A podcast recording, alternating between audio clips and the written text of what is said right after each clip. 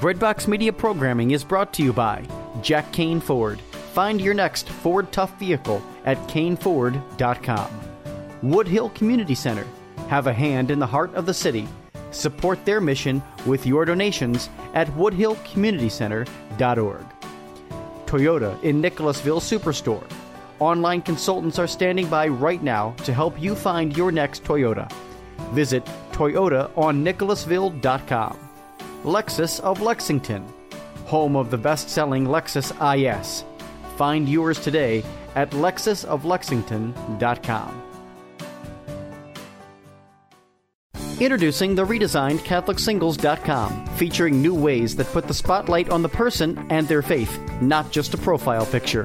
For the past 20 years, faithful Catholics have used CatholicSingles.com, and the reimagined CatholicSingles.com website is ready to help single Catholics take the next step in sharing meaningful relationships with other faithful Catholics.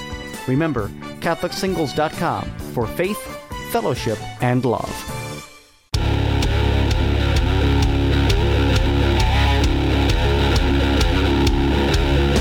You're listening to Chuck and Ann on Finance.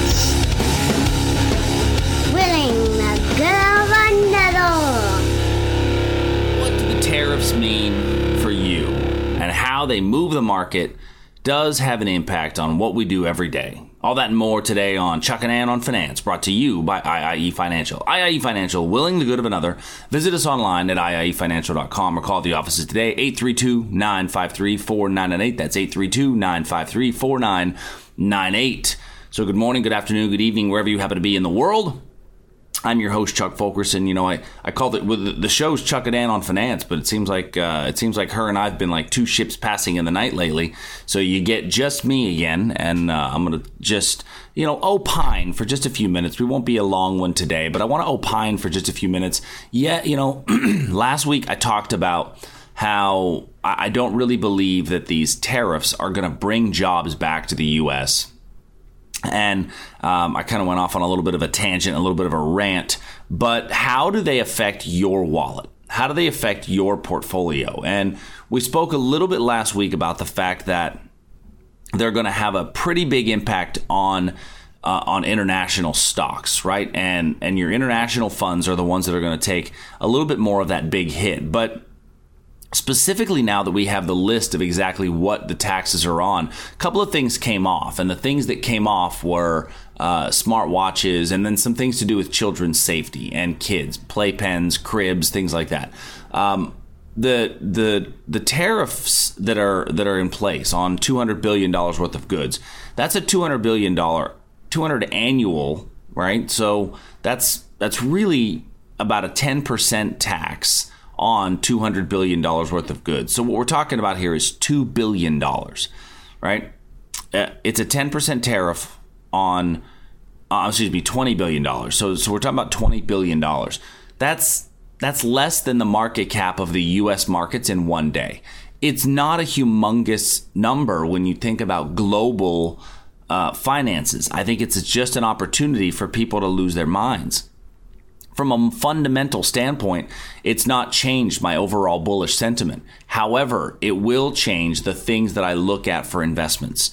So I think now we're getting to the point that it might make sense. Um, you know, when I look at when I look at portfolios for investors to start to consider uh, a little bit more of a flight to safety. And when I say a flight to safety, I'm not saying that they're going to go strictly to bonds, but uh, I think it's maybe time to to roll out of you know the the growth stocks which have been primarily what's driven this market and maybe move a slightly higher percentage into the value value stocks right? Things that are going to pay a slightly better yield. What we're seeing now is that the Dow Jones and the S&P is outperforming the Nasdaq with a lot of what's what's transpired. Now that's not simply because of of the tariffs. That's also just due to the fact of of how money flows. And and the the technology stocks have been the fastest movers, the ones that have gone up the fastest, the farthest. And so as money flows out of that sector and into another sector, you know, you might start to see a little bit more interest in your sectors like basic materials or uh, or um, I, I, guess uh, consumer staples could could gain a little bit of traction. Maybe even things like utilities, right? Those are those are the ones uh, energy stocks. Those are the ones that as people start to roll into the dividend paying stocks may see a little bit of a gain. So those of you that have 401ks, take a look and see how much am I invested in international funds and growth funds and what are my opportunities to move into value driven funds that are still large cap? I'm not saying it's time to pull out of the market in any way. What I am saying is is that just keep an eye on your investment portfolio and your investment mix overall.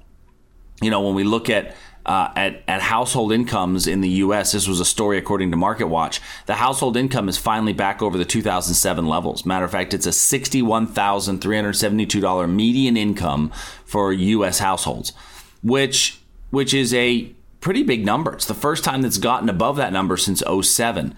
Uh, that is a huge, huge increase from what happened in 09. So there, there are people that are warning that the, the pace of households' net worth versus income is not a sustainable number. And the difference between those numbers is, you know, it's accounted for the surge in the value of financial assets, equities, bonds, property, and uh, and and and then your you know your outside things like those people that, that have art or whatever. But it's what we have this huge flux, this huge influx of wealth that's happened over the past nine years, is that amount a sustainable amount, right? Does it make sense that somebody is a millionaire when they have a $61,000 uh, annual household income? Well, not necessarily, but it also doesn't mean that the market is fundamentally weak, right? That is true that those numbers seem very high and very far off one another, but it doesn't mean that the market is fundamentally weak. And if the market fundamentals start to go south, that's when we start to look towards other opportunities and other ideas. So if you've got questions about that, uh, or if you just want somebody to take a look at your portfolio and see what you're doing, give us a call 832 953 4998. Uh, we'll take a look at your portfolio, and if there's a way that we can that we can help you, we will. Uh, and and if there's a way that we can just talk to you about some ideas, we'll do that as well. So thanks so much, everybody. Uh, I wanted to keep it short. Uh, just had a very small message, uh, and if you have any questions, please visit us at iiefinancial.com. I will see you all soon. Until next week, see you later. IIE Financial is an investment advisor representative with Symphony Financial, a registered investment advisor. Charles Fulkerson is an investment advisor representative with IIE Financial and Symphony Financial Ltd Co. Annie Fulkerson is not registered nor affiliated with Symphony Financial. Opinions expressed on this program do not necessarily reflect those of Symphony Financial. The topics discussed and opinions given are not intended to address the specific needs of any listener. IIE Financial does not offer legal or tax advice. Listeners are encouraged to discuss their financial needs with the appropriate professional regarding your individual circumstance. Thank you for listening to Breadbox Media. Find more about us at breadboxmedia.com.